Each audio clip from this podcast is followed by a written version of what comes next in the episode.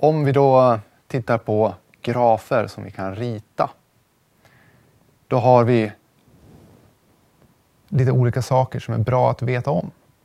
Definitionsmängd, värdemängd är två viktiga begrepp. De är viktiga för att vi ska kunna jobba med rotationskroppar sen och bestämma deras volymer. För det är utifrån de här begreppen, definitionsmängd och värdemängd, som vi vet vad vi ska integrera med avseende på. Mellan vilka gränser kan vi jobba? Eh, som vi har en andragradsfunktion ritad. Den här som jag ritat ut nu, den heter y är lika med x i kvadrat. Definitionsmängden för den, ja, vilka värden får jag använda på x? Det är det som är definitionsmängden. För en andragradsfunktion så finns det inga gränser för vad x får vara.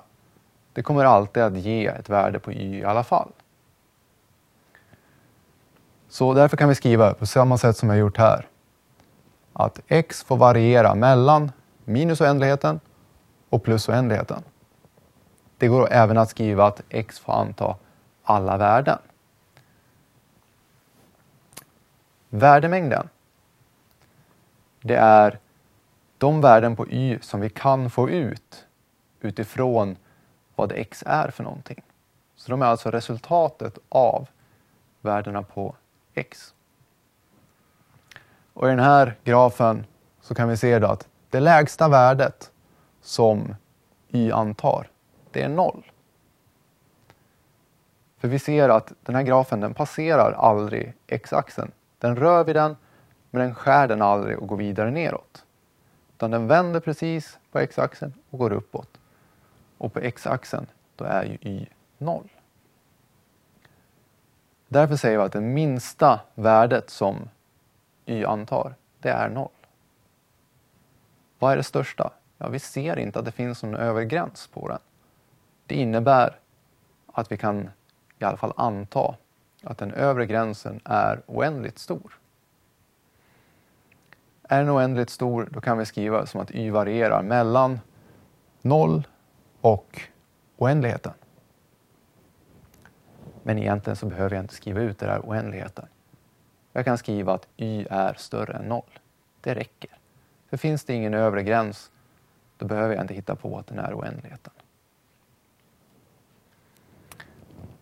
Om vi tittar på den här grafen istället då. Den är 1 genom x. Och eh, den ser lite annorlunda ut. För att om vi tittar längs med y-axeln så viker kurvan av. Kommer den från negativa x-värden så viker den av neråt. Och kommer den långt bort ifrån här och när den går upp mot y-axeln så viker den av uppåt. Anledningen för att den gör det, det är för att om vi har ritat 1 genom x, ju närmare noll vi kommer, ja, då får vi 1 delat på 0 till slut. Och 1 delat på 0, det blir oändligt stort.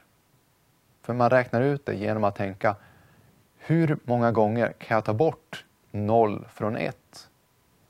Tar jag bort det en gång, jag har fortfarande hela talet kvar. Tar jag bort det 2, 3, 4, tusen, miljoner. Oavsett hur många gånger jag tar bort 0 från 1, ja, då har jag fortfarande hela talet kvar. Alltså kan jag göra det ett oändligt antal gånger.